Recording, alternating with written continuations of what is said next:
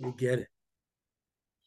Welcome back to A Fine Time for Healing, a place where your physical, emotional, and spiritual well being are all that matters. So put your feet up, relax, and enjoy today's show. And wow, I have such a great show for you today. If you have been a target of an emotional predator, a narcissist, a psychopath, something like that, perk your ears up because today's special guest, Steven Wolhandler, JD, MA, LPC, is an attorney and psycho- psychotherapist with decades of experience in dispute resolution and psychology.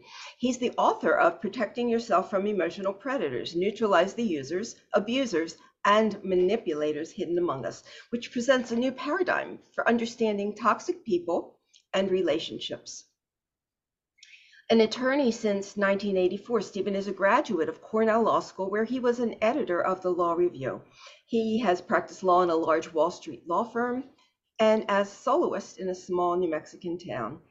Um, there's so much, I don't want to go into the whole thing, but Steven has been resolving business and family disputes outside the courts since 1993 as a mediator, arbitrator, consultant, custody evaluator, and um, parent parental decision maker. He combines his legal training and expertise with his deep understanding of psychological basis of high conflict dis- disputes. And I can only tell you that we just talked for 15 minutes before we went before we started to record and oh wow. so here we go. Steven, welcome. Thank you, Randi. It's really a pleasure to be with you. It's it's really a pleasure to have you. Um, Steven was on January 7th of 2020, and we talked about this. But you know, in that time, he's doing different things, I'm doing different things. So we're, you know, we're really, um, we have a lot to share. Okay. So tell us uh, what kind of work you do. What is your specialty? Well, I do a lot of different things. I mediate uh, disputes, I arbitrate disputes. A lot of this, a lot of my work is in the family courts, but some of it's in uh, commercial disputes. Um, sometimes uh, I work with uh, small family businesses or even medium sized family businesses. So I do a lot of dispute resolution. I also do a lot of consulting with um, people who are dealing with uh, what I call emotional predators. And I do that with people pretty much all over the English speaking world. Anyone in the English speaking world with a with an internet connection um, people from that that wide range they contact me for that. And i have re, i used to do a lot of custody evaluations. I'm in colorado and those are here the ones i did are called uh, parental responsibilities evaluations or pres there's another type of custody evaluation in colorado that's um, i would call it a shorter less expensive called the child and family investigation. I did not do those i haven't done those for years um, I recently stopped doing doing those custody evaluations. It became a little a little too wearing on me, and I may resume that. But um, but a lot of consulting these days, working with parents who are dealing with or you know family Can you members. Your, is there any way for you to turn your level of sound up? Sure. I, have got so, mine all the way up, and it's a little yeah. Okay, hold on. Uh.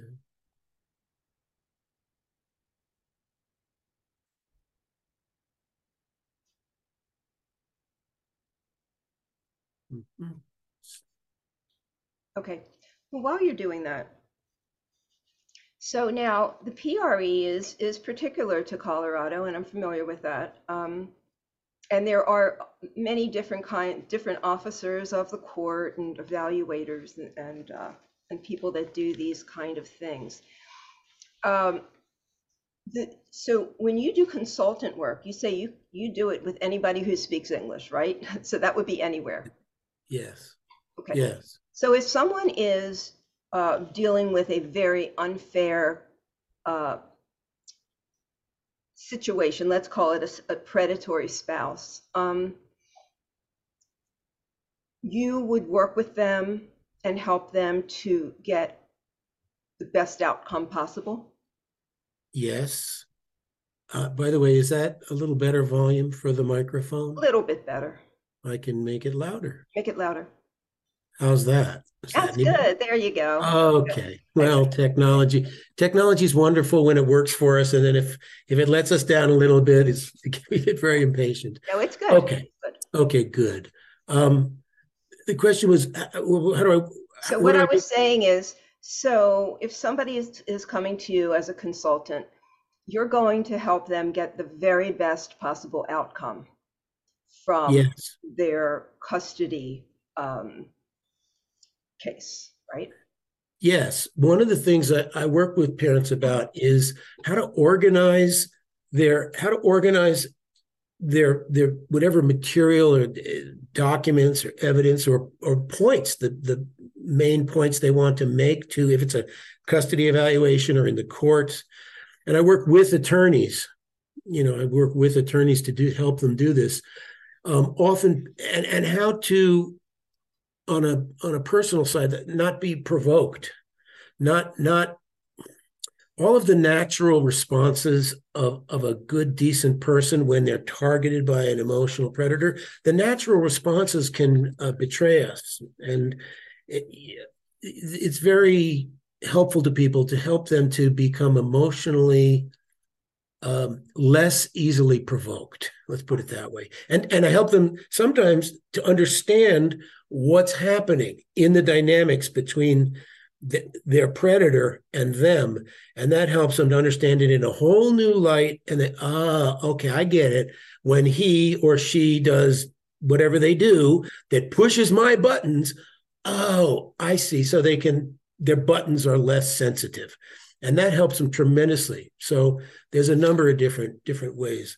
Um, and also if it's a custody evaluation situation to be able to help them understand these these are the things that the law that the judge has to the factors in the statute that the judge has to address in a, in a this is what they're going to have to look at and here's the, a lawyer also will go over a good lawyer will go over all this with a person, but sometimes they don't. And and I say, so if you're talking to an evaluator, the evaluator is going to be thinking about these factors. So you have lots of information, but what which of the inform of the things that you know that you have for 10 years of information, which ones address the things that the evaluator and the court needs to think about? that's helping to organize and focus on what really yeah it's different from what a therap- their therapist might ask you know they might want to talk about with their therapist that's a much wider range mm-hmm. right right and um, i know that i advise people if they're going to have to um, have a guardian ad litem visit them or a parent co- um, coordinator or, or pre or something like that um, do not bash your spouse. oh. do not bash, do not say, but you don't understand. It's like they think it's the first time they're going to tell this, but you don't understand what he or she's been doing to me. You just, you know, I'm like, don't do that. You're going to mm-hmm. look so bad. Why does that look so bad? Well, because the evaluate, well, first of all, because that's almost undoubtedly what the predator is going to be doing to them, going to be saying about them, first of all. And then the evaluator or the guardian ad litem or whoever it is. And in Colorado, we have child legal representatives, whatever it is, they're going to be sitting there listening to one parent saying, the other parent is terrible and all is horrible, blah, blah, blah. And then they hear the other parent going, the other parent is terrible. And they, they're going to go, well, it sounds like they're both. And then they will interpret the, they'll understand the, the conflict as, well, these two parents are just angry at each other. But that's not what's really going on. And, you know, a predator's accusations, you, before we, we got on, on, the air, you said brilliant, you said the brilliant thing uh, that you said, I, I wrote it down, accusations are confessions, because we were talking about how one of the ways to help a person calm their emotional reactivity. And I say to people when I'm counseling them, do not react emotionally. Learn to respond strategically, but not react emotionally. And it's along the same lines. You understand that the stuff that the other person is throwing at you and accusing you of and telling the evaluator or the guardian ad litem these horrible things about you, you have to understand these are confessions, as you put it, or projections of their own. So uh, that that's a that happens a lot. And sometimes the targeted parent will be the one to bash it and the other parent the, the, the predatory parent the emotional predatory parent can be very calm that's true also and so the contrast is like oh well who's the crazy one here you know the, the other thing the other thing i counsel parents to do is they want to say things like my ex is a raging narcissist or my ex is a borderline personality disorder blah blah you know they're a psychopath. Accounts let the expert figure that out. Just just provide the the facts. Right. just they well here's they did this and here's the the audio or the video or or whatever i've got. Here's the the emails or whatever the text messages. This is what they did that's it let the other let the expert be the expert you may know more about your, your spouse or your soon to be ex-spouse or your ex-spouse you know more but it doesn't serve you. In fact, sometimes it insults the ego of the, I'll put it in air quotes, the expert. They just the judge. Don't you tell you know, don't you tell me that they're a narcissist. I'll figure that out. Mm-hmm. So it's much less is more in that way. Right. I always say people people tell people not to label them, give them diagnosis. It just waters you down. It's not good. It's going to, mm-hmm. everybody, your professionals are going to tune you right out. So that's true. Uh, what you're saying is absolutely it. Talk about facts, talk about what's happening. Do not label. Yeah, I also advise people in there. And one of the things I, when I'm consulting with people is sometimes they'll in the middle of this process they'll be getting communications uh, our, our, family wizard uh, messaging back and forth. And I'll, I'll, I'll ask them to well before you write back let me see it. And then i'll help teach them about editing out adjectives superlatives always never you know outrageously all of the ly words um, and the characterizing. And just state the, the thing. He said this Mm-hmm. We te- we say words or less. yes, less is less is more. Right, right. Just say what you have to say and cut out the anything else. Oh, we're mm-hmm. so on the same page here. Um, you know, and you have you have a lot more experience directly in this work. So, what do you? Um, how do you? What is an emotional predator? Oh boy. Uh, well, emotional predators are known uh, are known by many different labels uh, these days. Um, I, def- I just I would just say an emotional predator is a person who lacks empathy, and I define empathy as that's a whole like little tangent there. I'll just say they lack empathy. We can talk about what I mean by empathy, okay. which means without empathy they have no conscience and they have no compassion. Now they can fake these things. They can fake these things, but they actually don't have empathy. Their empathy circuit is just not not hooked up. So a, a person who lacks empathy and is driven, I would say they are relentlessly and insatiably driven to experience dominating, controlling, winning, bullying. These are all words for the similar kind of thing. Mm-hmm. So they're relentlessly and insatiable. It cannot be satisfied. This drive. Mm-hmm. They they feel they bully bully somebody. They got to keep doing it and keep doing it. Right. So they're relentlessly and insatiably driven to have that experience. And um, the way that they effectively do that, that you can control or feel like you're dominating someone, is to elicit an emotional reaction out of them. So if one of these people comes at me and they say, um, you know, uh, and they they start attacking me because I wear green socks. I don't care about green socks. I have no emotional reaction to that. It just goes, you know, it, it, doesn't affect me. Yeah, I am wearing green socks. Yes, I am. yeah, they're going to ch- They're going to try. They're very sensitive, not empathy, but they're sensitive, and they have a sixth, even a seventh sense of being able to pick up on what the target values most, what you what I call them your core values, your core beliefs, the things that are most important to you. And in parent situations, it's pretty obviously the children, right? So they know what they they know or they find out what that is, and that's they go, oh, Steven doesn't care about green socks. but he does care about blue underwear. So I'm going to go after him about the blue underwear thing and go on and on. And I'll be like, ah, ah, because I really care about that. It's very important to me. It's a stupid example, but so they're so that's why I call them emotional predators. And a predator, I mean, I put in the book, I could read you the definition of what a predator is. You know, they they use other people for their they, they feed on other people mm-hmm. to gratify this insatiable need to feel that they're dominant, they're controlling, they're winning, they're pushing other people around. I used to say puppet master with the strings, you know, you know, they they jerk your string and how high can they get you to jump, that kind of thing. So they prey on your emotions. Again, that's part of when you counsel people. I try to try to get them to understand, and I talk about this in in my book that you know one of the the second step to protecting yourself out of the five steps is you have to know yourself. You have to know yourself really better than they do. You have to know what do I value? What are my emotional triggers or the buttons that they can push?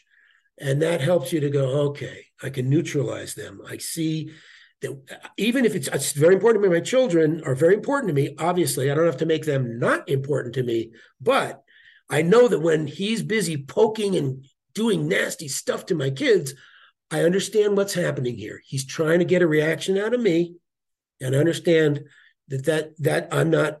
I disengage from that whole dynamic.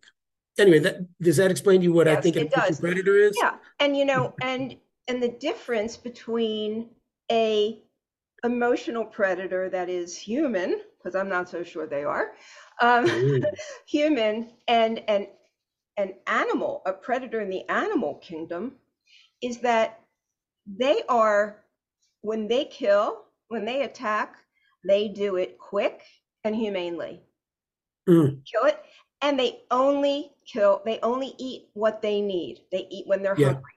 The right. narcissist, the psychopath, they kill slowly and torturously and mm-hmm. they need to feed all the time so i mm-hmm. say narcissists are probably the most dangerous creatures walking this earth They're i agree very, very dangerous well I, I agree except for i mean my my framework for understanding this is is slightly different from most people's in that i consider these people are emotional predators and an emotional predator is a mixture of five different personality disordered features. Okay. And they're all narcissistic because it's always all about them all the time. Mm-hmm. And there some of them are more sociopathic because those people are much more sort of uh, scheming scheming types. Mm-hmm. They're, they're all uh, paranoid to some extent. They're all paranoid to some extent because they're busy manipulating other people to get what they want.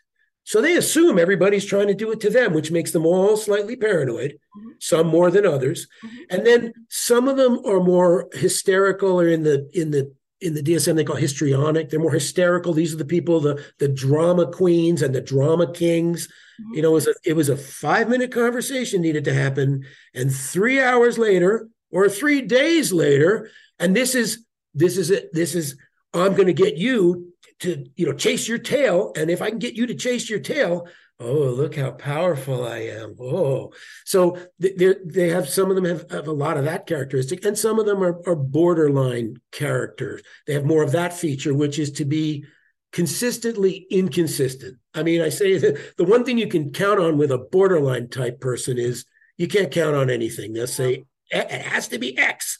And then three minutes later they'll go it can never be x. And you go well, then you understand what you're dealing with. It's so it's really. I find that people who come to me who have been um, abused by a borderline or been in a relationship with a borderline, they're so much worse um, than mm. people who have been abused by narcissists because mm-hmm. with a borderline, there is a level of truth to the to their love or their affection. Mm. The problem is, so they see that, and then as soon as they see it, it's taken away Mm-hmm, the mm-hmm. narcissist, mm-hmm. right? With the narcissist, it's never really there. It's all fake, you know. Mm-hmm, but mm. they feel it. It's like, but this person is so warm and loving when they mm. are. and then yank, they take it right away. And. I don't know who, who they are. And it's a Mhm. tough one to deal with. Um, yeah, yeah, yeah. This is this is also very true. That has characteristics of what is commonly understood as the cycle of abuse. You know, the the that well, we don't have to go. I mean, we can go into if you want, but you know that Mhm. it's very well diagrammed and understood. The honeymoon phase, the love bombing, uh, then the building of tension, then the release of tension with usually a physical assault, but sometimes it's just an explosive verbal assault. Right. And then the remorse, expressions of remorse, and oh, you know, there it is. And then Back and to the honeymoon. ex- then the um, intermittent reinforcement and all the the stuff where they suck them back in, and the person Mhm. goes, "Oh, everything I've pleaded, everything I've said, finally, they get it right." Right. And they get Right. and they get sucked back Oh in. my gosh.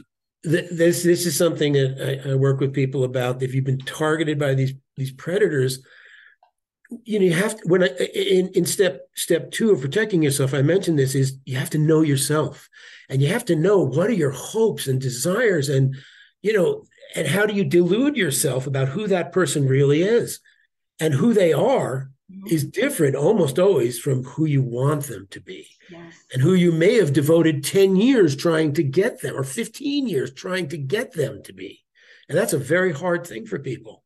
It is a very hard thing. You know, you, you mentioned a point before and, you know, about knowing yourself and knowing what your values are. And, you know, a lot of times, and I think women are more emotional than men, but I'm not ruling men out in this situation. But when they're trying to, um, to get their husband to understand them, or they say, you know, I, I want a divorce, and they'll say, just please, please, please leave the kids alone. Please. When you say that, parental alienation, right, exactly. You never want to say that because you're giving them intel into what hurts you. Absolutely. That's a, I mean, another thing I speak about in the book is, is there's a whole section, a little number of pages on controlling the information. They, the predator, that they're expert at controlling the information that they're, the false information they're putting out, and the information they're busy gathering about you, about the target that they can use to manipulate you and abuse you.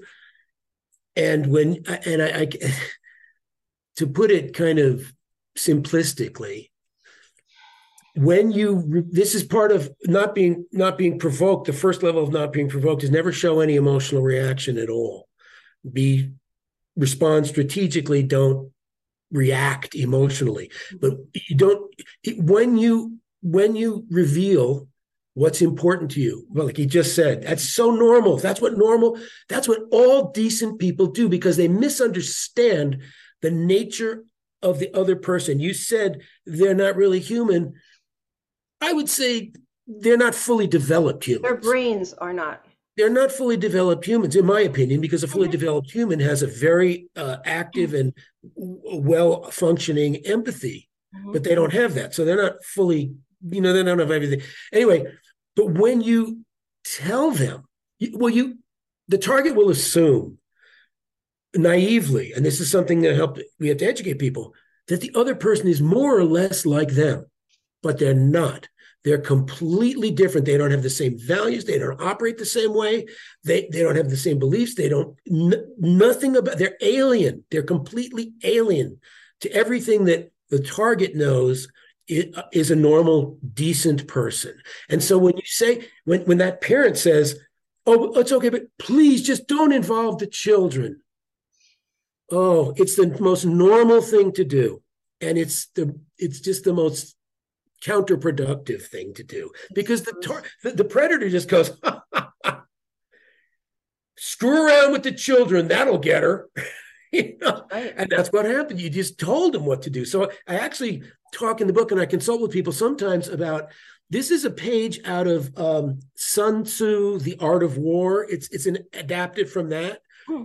but i tell people to appear strong. Uh, he says appear strong where you're weak and appear weak where you are strong. So your enemy attacks you where you're actually strong because they think you're weak there. Hmm. But I, I, shift that around and say appear interested where you really couldn't care less and appear disinterested about the things that actually are important to you. So in an example, I say to people, it's a silly example, but I'll say, so you know, you might start the communication with a long email or whatever you're sending saying, well, really, first thing we need to deal with, suppose you don't care about the money. The money will be okay. You know it's going to be fine one way or the other, more money, less money, but you really care about the kids. So what you want to do there is misdirect their attention. And you say, well, first of all, we need to deal with the money. And you go on for three paragraphs about the money. Then at the end, you start with that. You spend a lot of time on that. And then at the end, yeah, you maybe throw in a little, oh, and I, I don't know what, uh, you know, whatever you think,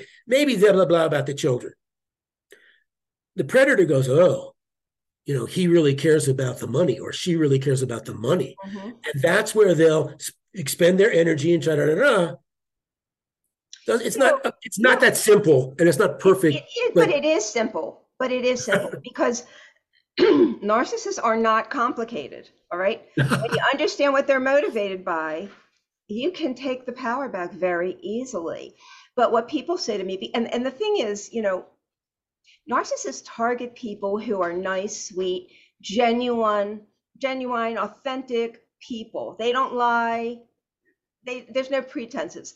And so, you know, when we tell them, you need to play the game, you have to, you've got to treat, you know, you've got to act differently. You have to act you have to know what they do, know who you are, and you have to act. And they're like, but that's not real. That's not genuine. I'm like, this is survival. This is survival. It's your survival. You don't do it, you're going to lose. It's your children's survival also. Right. Excuse me, I'm just going to let the whining dog out. I can ahead, sure. Yeah. It's just that, you know, who runs my life? Apparently the dog does. Well, they run, yeah, pets run everybody's lives. All right. Sorry. Sorry for the errors. A couple of things there. Um, one of the things I, I advise people is learn, as part of learn to respond strategically. I say learn how to play their game better than they do. And that does not make you them. That does not make you like them. And there, there's fundamental differences. They do these, they do these uh, deceptive or manipulative behaviors.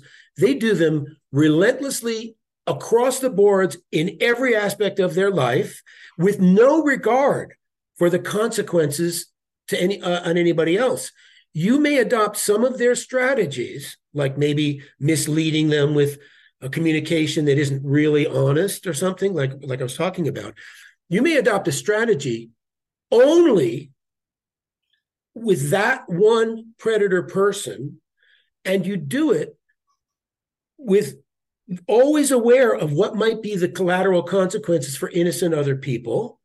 And it's very different, but it looks alike. And you got to be careful also, the evaluator types. You got to be very careful about how you do something like that so that you don't look like you don't be mistaken for them because you, you adopted one of their tactics. But it is useful to understand the games they play and to be able to outplay them at their own game. Yeah. But there was one other thing that you said, if, if I could go down a little tangent that I think is really important for parents. I, I work with a lot of parents who having, you know, are divorcing or divorced and they have these couple of children with this nightmare other person.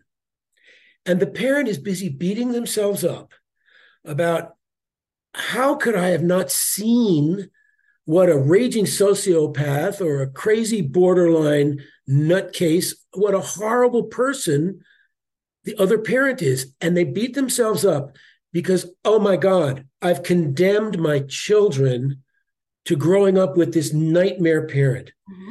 And what I've seen over many years, and I, I try to share this with parents all the time, is first of all, the, you you you touched right on it these predators they target decent compassionate kind giving generous sensitive people that's who they target and if you've been targeted by one of these people it probably means that you're an exceptionally wonderful person And, and people are like, oh my God, they feel so bad about themselves. I say, oh no, no, no, no. They don't target, they don't target it, jerks. They target the best among us because those are the people that are naturally going to be giving to them, naturally going to be tolerant. Anyway, that's the first thing. The second thing is um, people's they beat themselves up about I've, I've condemned my children to this horrible other parent, but actually, you know, if you take a long term perspective, it's often the case that your children, because they're growing up with a parent who's a let's say a raging narcissist, they may be better equipped as they enter adulthood than you were to see and recognize and keep away from narcissists because they go, Oh, I was on a date with so and so, and a half an hour in, I realized this guy's just like dad. I don't need that. I know what those people are like. I know what a narcissist is because dad, I, I learned that right. up, up close and personal. So it, I, have seen this in in a number of cases over the years. You have to, you know, years go by, and I've had parents come back to me a few times and say, you know, you were right. My kid is it, it, like they know so much more about how to how to protect themselves than I ever knew. so it it it's it's not always. I just I I I, I kind of cringe when I see parents beating themselves up about it. Well, every parent does, you know. Yeah, it's natural. And the first time they come to me, they are so broken and so torn mm. and so upset, and a huge chunk of that is what they're saying to themselves mm-hmm. huge chunk of that. And so what you're saying is absolutely right. When you take on you you may leave the abuser but then you become your own abuser and you begin saying terrible things to yourself you keep yourself in a holding pattern of pain so you're absolutely right about that um, and and you're right about the children too uh, as long as the children are not alienated and then right. their life is really going to be destroyed. That that that's true. I mean that's a whole nother what do we call it? Kettle of fish. If if the if the if the problem parent has been successful in alienating the, the damage there it can be life lifelong. And that's you know there's a there are people now uh, uh some a few academics and there there's a contingency of people who seem to be saying that there's no such thing as parental alienation, and that's only a claim, that's a defense that an abusive parent throws up. And in my experience, I have seen cases where the abusive parent was also the alienating parent. I've also, one person's alienation is another person's protection. you know, the alienating, so called alienating parent may be protective parent, oh. and sometimes there's a little of both going on. As a There's natural a, reaction, you just right. go like, keep away from him. Right. There's a very the person the person that is responsible for all of this going on has a very large organization where she helps people who are going through this, but she says there is no parental alienation. She has developed, she's gotten millions and millions of dollars from people who buy into this. She's now affecting all the court systems all over the world. Okay. I'm well aware of this. Yeah, there's a there's a if if listeners are interested, they can get really good science research based information from an organization called the Parental Alienation Study group. I'm they don't that. advocate. They don't advocate PASG. Right. You can find them online. You're, you're in the PASG too. What's that? Are you in? I, I'm part oh, yes. of the PASG. Yes, and they had a con. They had. A, I'm in Colorado, and last summer they, they had a con. The annual. It's an international group. They don't advocate for anything. They just are a research group. They're trying to trying to uh, collect and further research into this phenomenon. And um, yes very it's it, it's a very fact-based organization and i highly recommend it to anybody who's interested in this. Right. It's got all the top researchers and doctors who do this work are um, are part of this group. It's it really is fantastic. Um, the other one is um, um elaine cobb. You know elaine cobb and her group? Mm-hmm. Um, yeah. Yeah her group that parental alienation uh, or uh, I can't think of it right offhand. I just I can't think of it either. Yeah, I, I do I do um, segments for her sometimes. So yes, there are there's some really good information out there for you. When you're going through this, you feel very much alone. You feel like you're the only person this has ever happened to. And I tell people this is epidemic. You are, you have, it's epidemic worldwide, right? I agree. I, I think at the beginning of my book, I talk about uh, one of the books that I like very much uh, is it's called uh, what is it? It's Martha Stout. She's a psychology professor at Harvard. Hmm. She wrote a book called Oh, the Sociopath Next Door. And in her book, she estimated that I think uh, 4% of the US population at that time, this is 2001, I think, were sociopaths. Now, I think that, in my opinion, I think that a sociopath is one flavor, if you will, one of five flavors of emotional predators. I it, it's it's just anecdotally. I I have no statistics to. There's no. I don't know how you would. Compare. I'm really curious to hear what you said with your statistics. I I, I, I, believe I believe that it is a. You use the word, and I agree 100. percent It's an epidemic in our culture and in the world at large. It's an epidemic, and um, part of that problem is that the way the, the paradigm that is sort of the operative paradigm in the mental health professions and in our culture at large is out of date and is, is, is catching up now to these kinds of problems. These are, um, I talk about this in the book. I guess I'll go down this go down this rabbit hole a little uh, bit sure, with you. Go ahead, sure. But the, the, the operative paradigm and and and parents normal people we in this we bring this to you know uh, to all of these situations. The operative paradigm is based out of um, psychoanalytic psychodynamic thinking that theories that originated at the end of the victorian era. And the victorian era you know what was the zeitgeist? Don't even think about it. Repression and this created a lot of very extreme neurotic problems.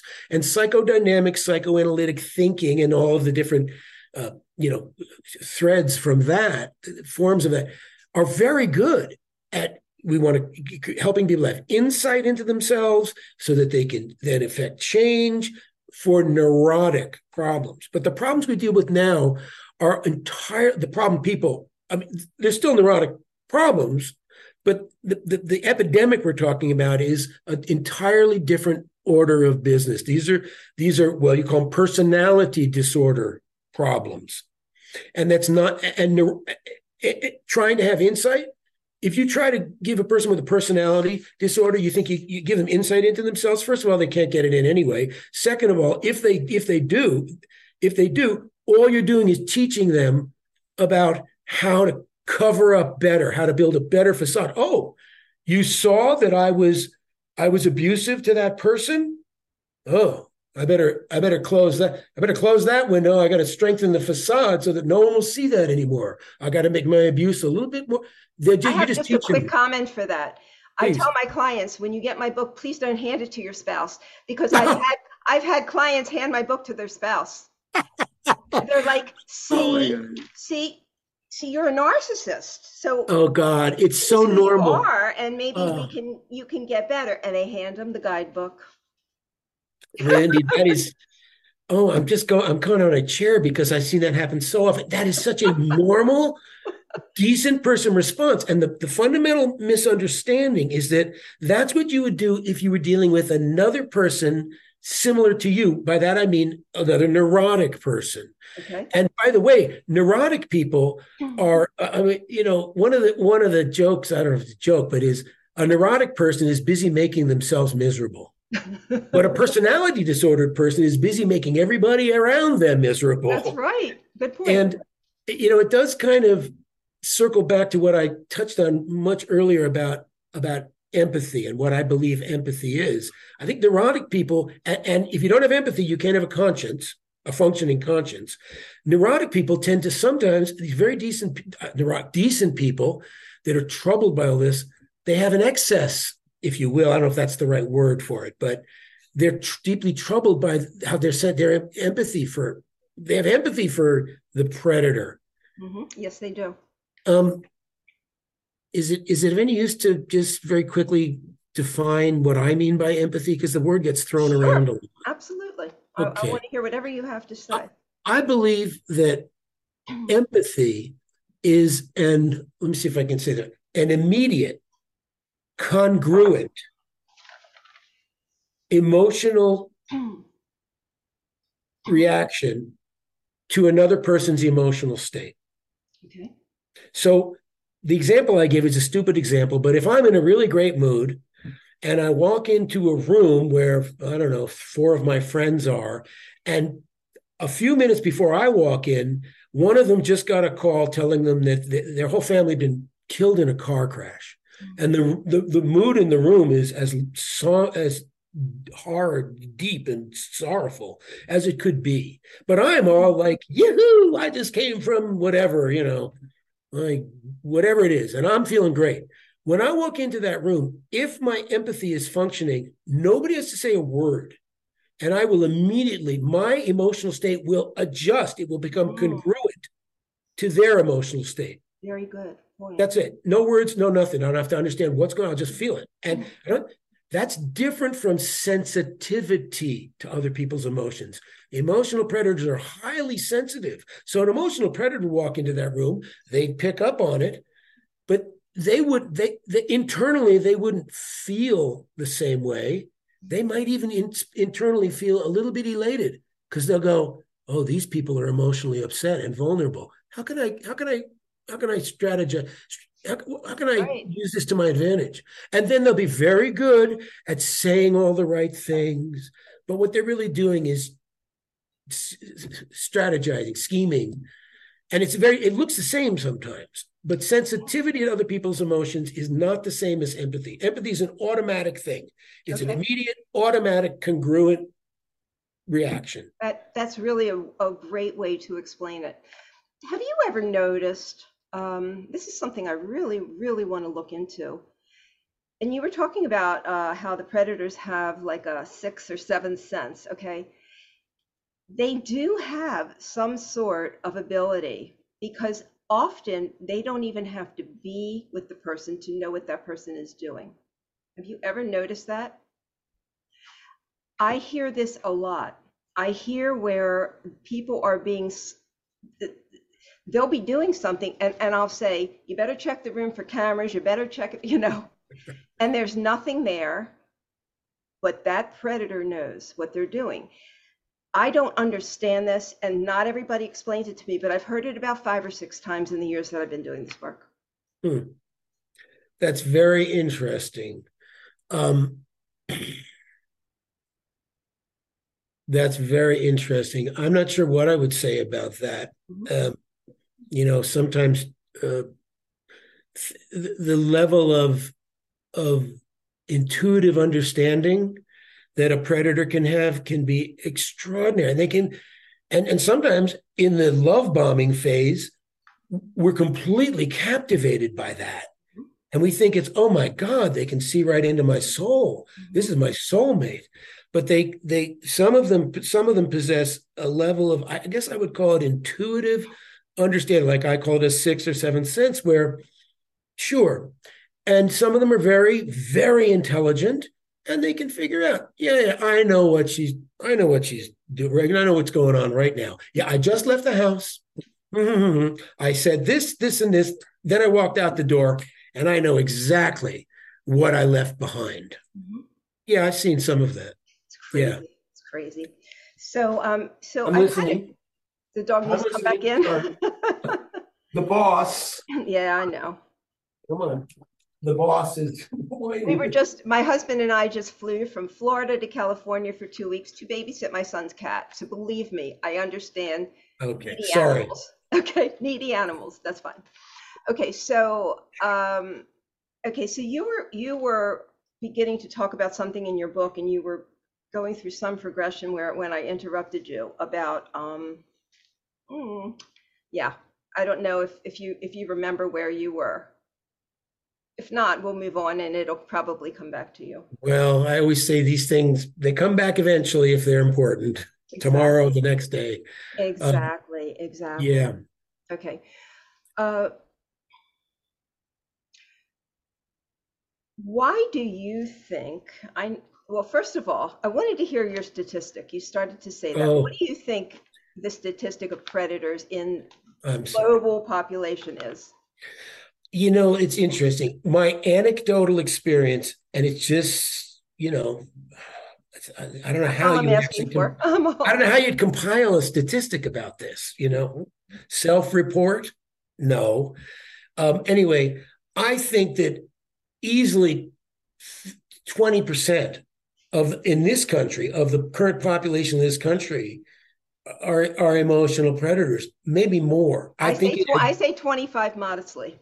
I think that I think maybe yeah, I'm trying to be conservative here, but I think it is an epidemic, and it's an epidemic throughout the, the planet. It's very interesting because a lot of people ask me, you know, uh, are they born nature nurture? Are they born this way? Are they raised this way?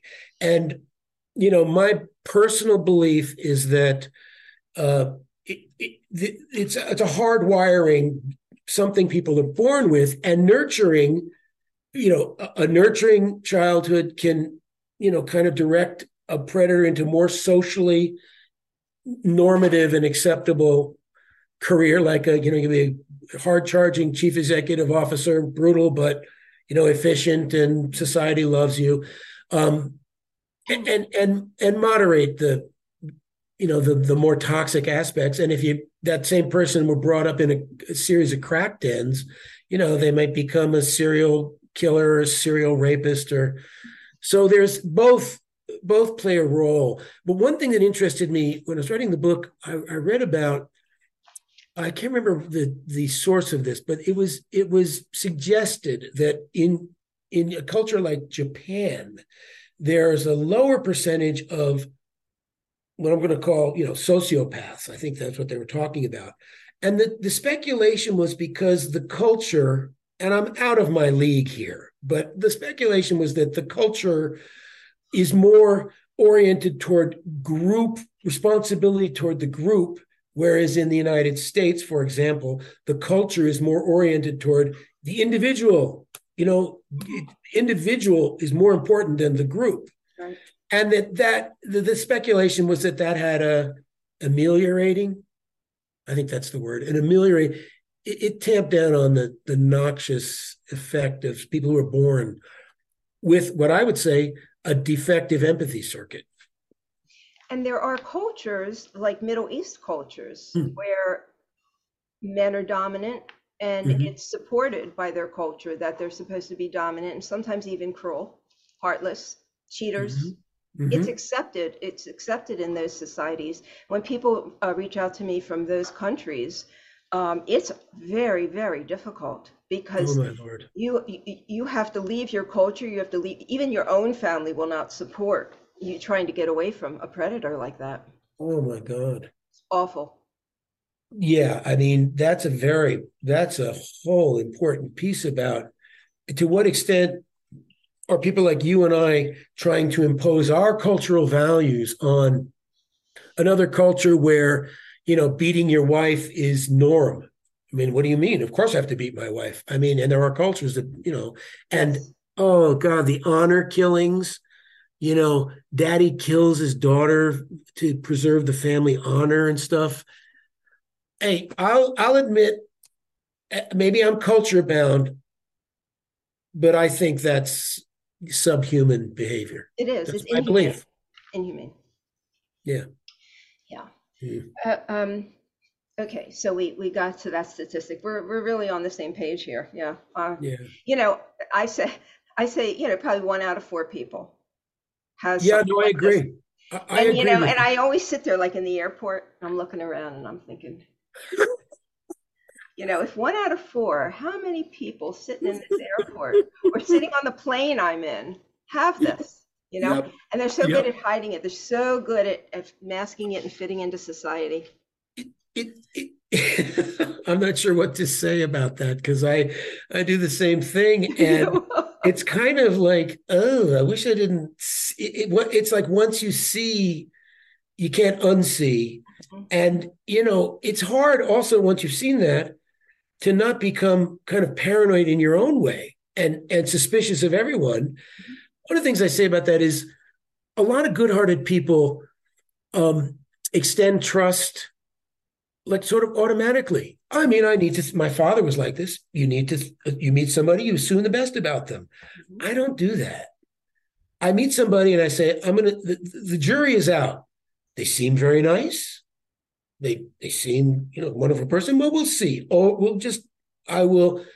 I'm not going to e- extend or grant my my trust, if you will, easily. I'm going to wait, or maybe a little bit incrementally, a little bit and test and see.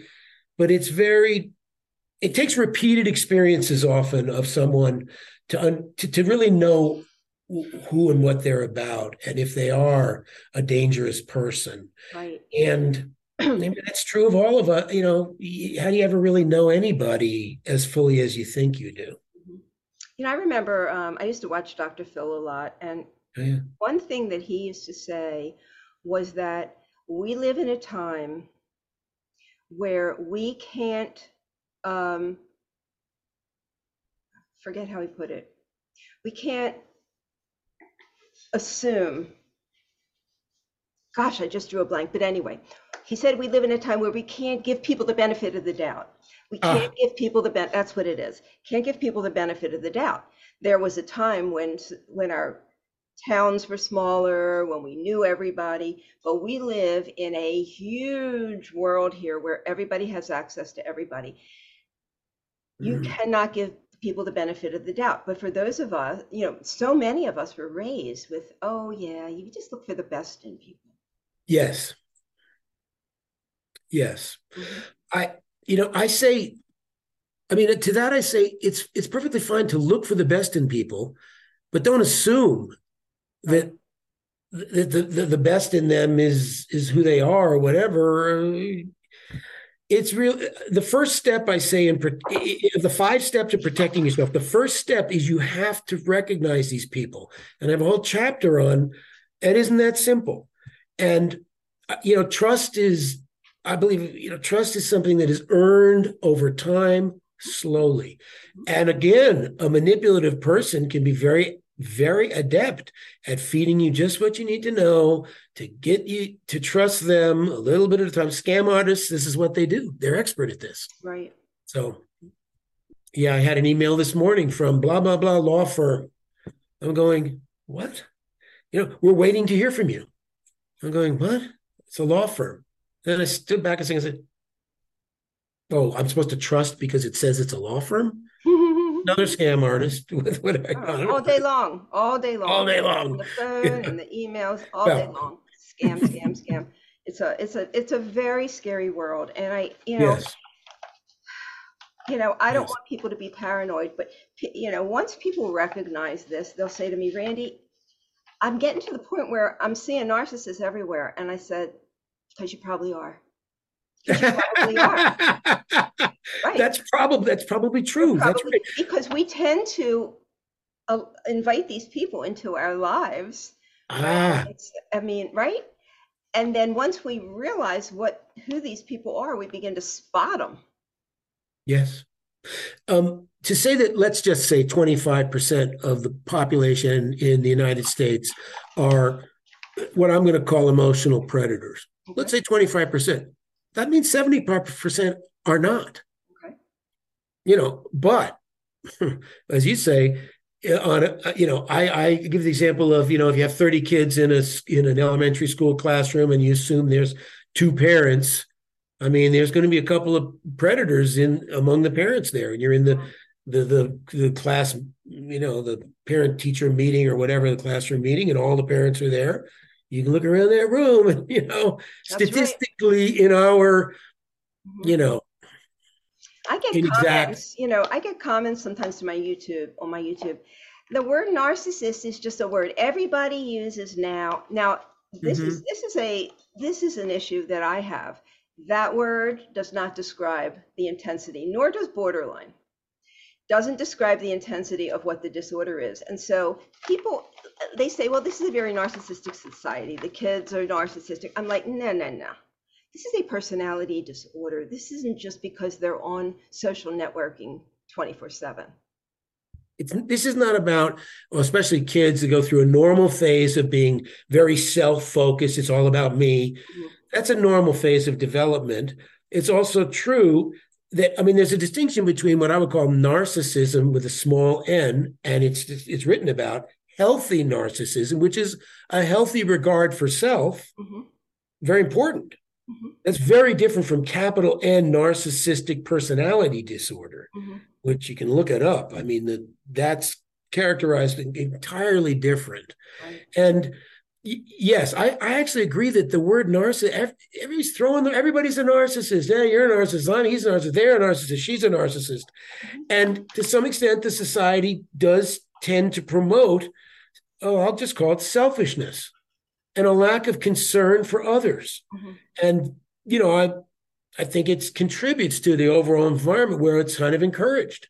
And therefore, people who it's just that contributes to this this epidemic, this social epidemic we're seeing, and the politics are so out of control this way. Um, but yeah, it's this is one of the reasons I like to talk about an emotional predator, and I've defined it, you know, mm-hmm. because and I say they're all narcissistic, but they're all sociopathic, they're all paranoid, or hysterical, you know, to some extent, and mm-hmm. and and they all have some border. They all have some mixture. It's like ice cream. Yes, got these five flavors are all a mixture.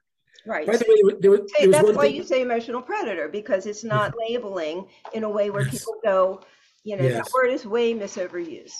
Yes. Although, um, as soon as we start talking about that, that's what everybody would be saying. That he's an emotional predator. She's oh God, you're you're absolutely right. And by the way, I've had outrageously off the charts, toxic, emotional predators read my book and then tell me oh i had one of them is great i'm on a i'm on a, a, zoom meeting with one of them and a lawyer on what what's lawyer who was you know a nice guy but you know a little not that clued in but a nice guy well meaning and the dad who was representing himself the lawyer's representing mom and the dad suddenly starts attacking me and saying, Oh, now I know why you wrote that book because you're an emotional predator. That's how you know all about them.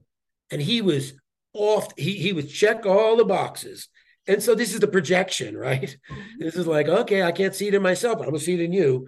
That's um, absolutely um, right. By the way, there's one one thing when when you mentioned that you have people say to you, now that I'm you've kind of opened my eyes to this, I see I see narcissists, I see these sociopaths everywhere. Um, part of what I tell people is being prudent is not being paranoid. There's a difference.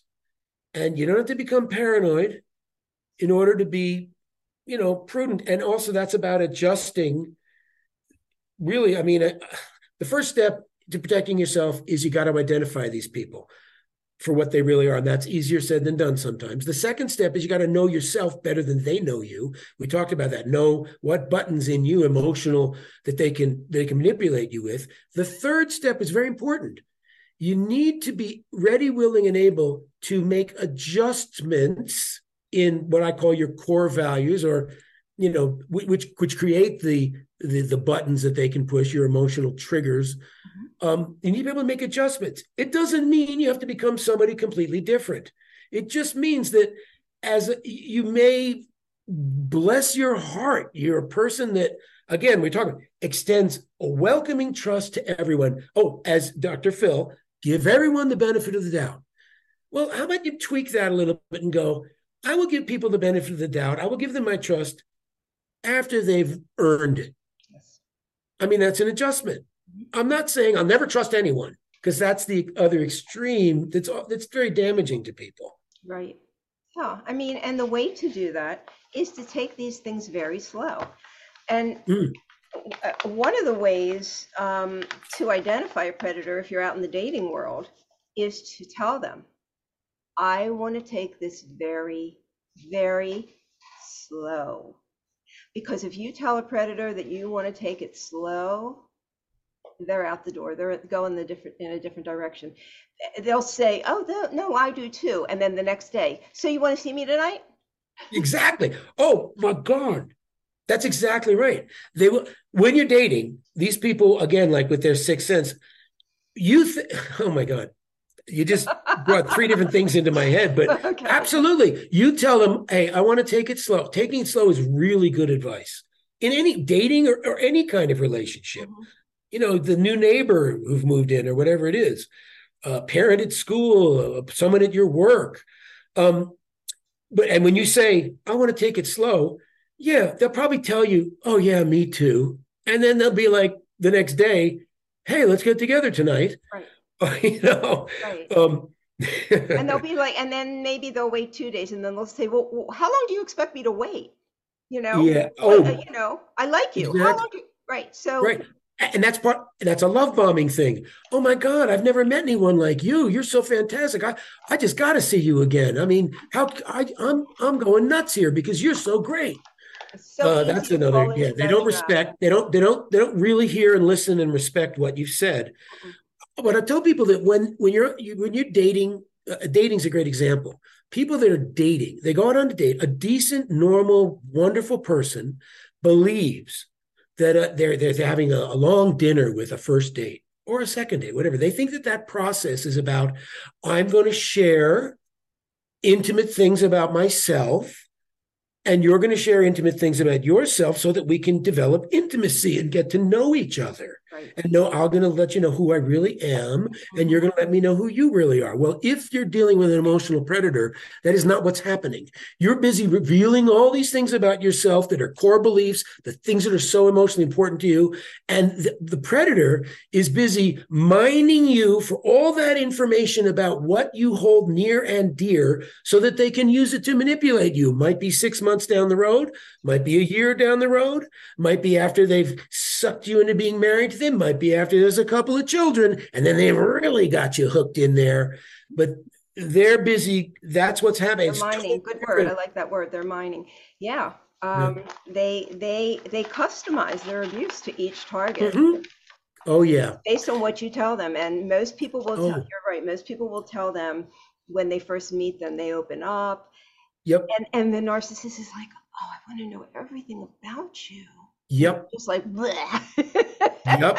you just who, vomit your whole life out. yeah, but but who what, what what normal person isn't like, wow, somebody really interested in me? Mm-hmm. Oh my God. So uh, uh, years ago I worked with a, a, a brilliant woman. She had a she's a wonderful lady.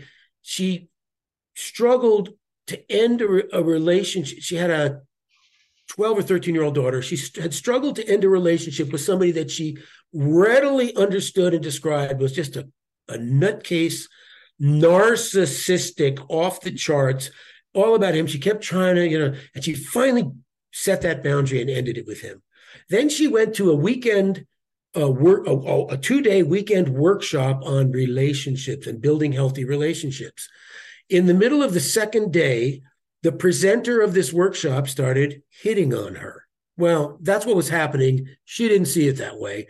He was he expressed a real interest in her. So they had one date and you know whatever the second date he invites her up to his house which is it, it kind of up in the up in the hills where i live here and, and had a little land around it and a fence and he takes her in the house he comes up to his house he starts this is what she told me he starts walking her around the house oh and this will be your daughter's bedroom. Your daughter can have this bedroom and your dog see i have a fenced in yard. He starts moving her into his work into his house on a second date. Now, the wonderful thing about her was she comes back and reports this to me and goes, I'm done with that asshole. Oh, I shouldn't say that, but I'm done with that guy.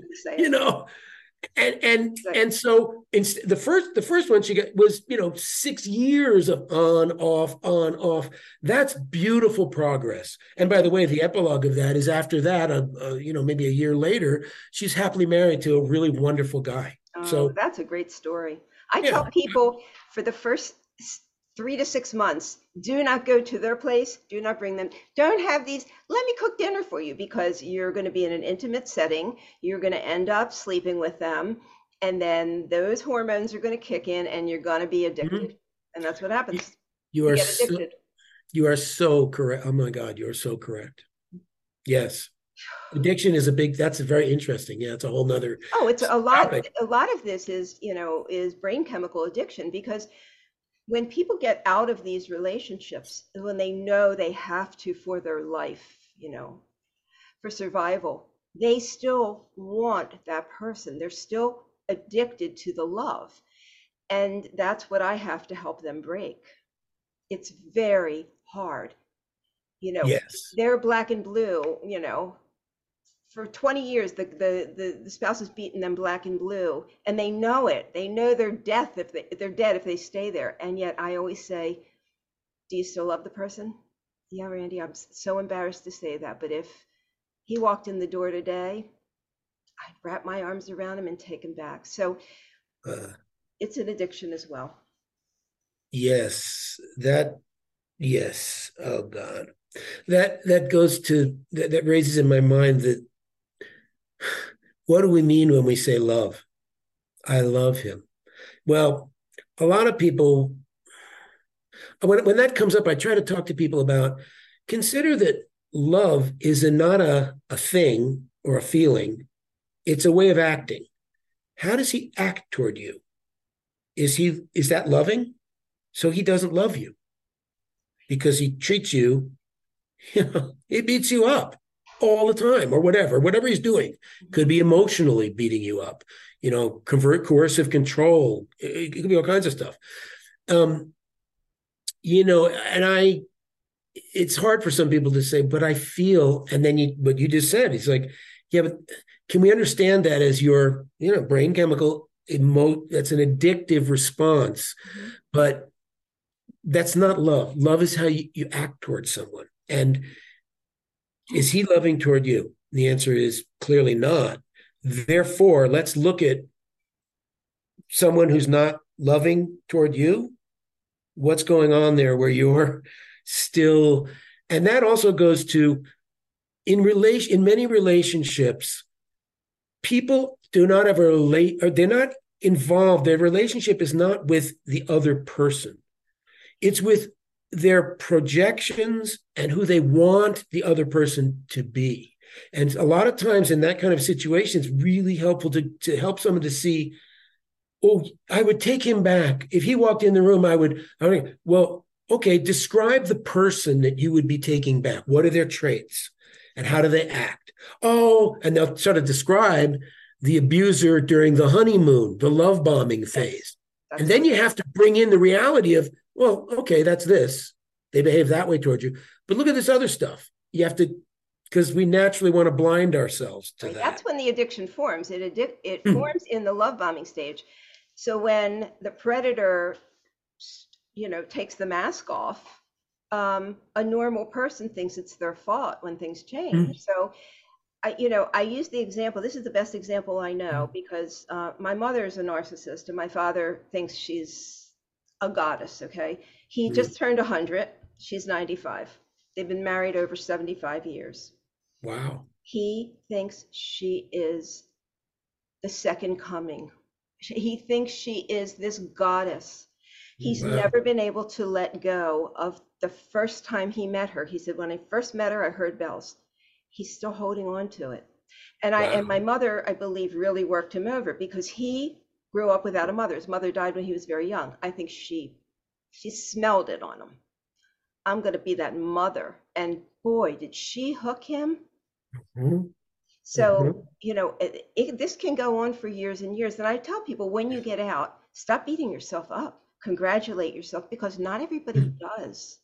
This is yeah. hard to break, very hard to yes. break. Yes. Yeah, that by the way, that that circles back to the thing I think I'd said earlier about if you've been targeted and you stop beating yourself up, it it almost, in my opinion, it almost assuredly means that you're an exceptionally wonderful person. Mm-hmm, you're right. They don't they, they don't target people that are selfish and are not going to be, you know, they target the best among us. You're absolutely right. So oh, we have to stop. Gosh, we could go on for hours. yeah. We'll have to talk outside of this, but um please but yeah, so uh, then tell us what your book's called again. In the name of your book. Oh, it's called here. I can. I have a con. I don't know if they can see it. It's called. Let me see it. Does that Oh, It's called- protecting yourself from emotional. You know what? Yeah, protecting yourself from whoa, everything's shiny and predators. I reflective. I have it on my bookshelf. Yeah, It's called Protecting Yourself from Emotional Predators. And the subtitle down there is Neutralize the Users, Abusers, and Manipulators Hidden, keyword, among us.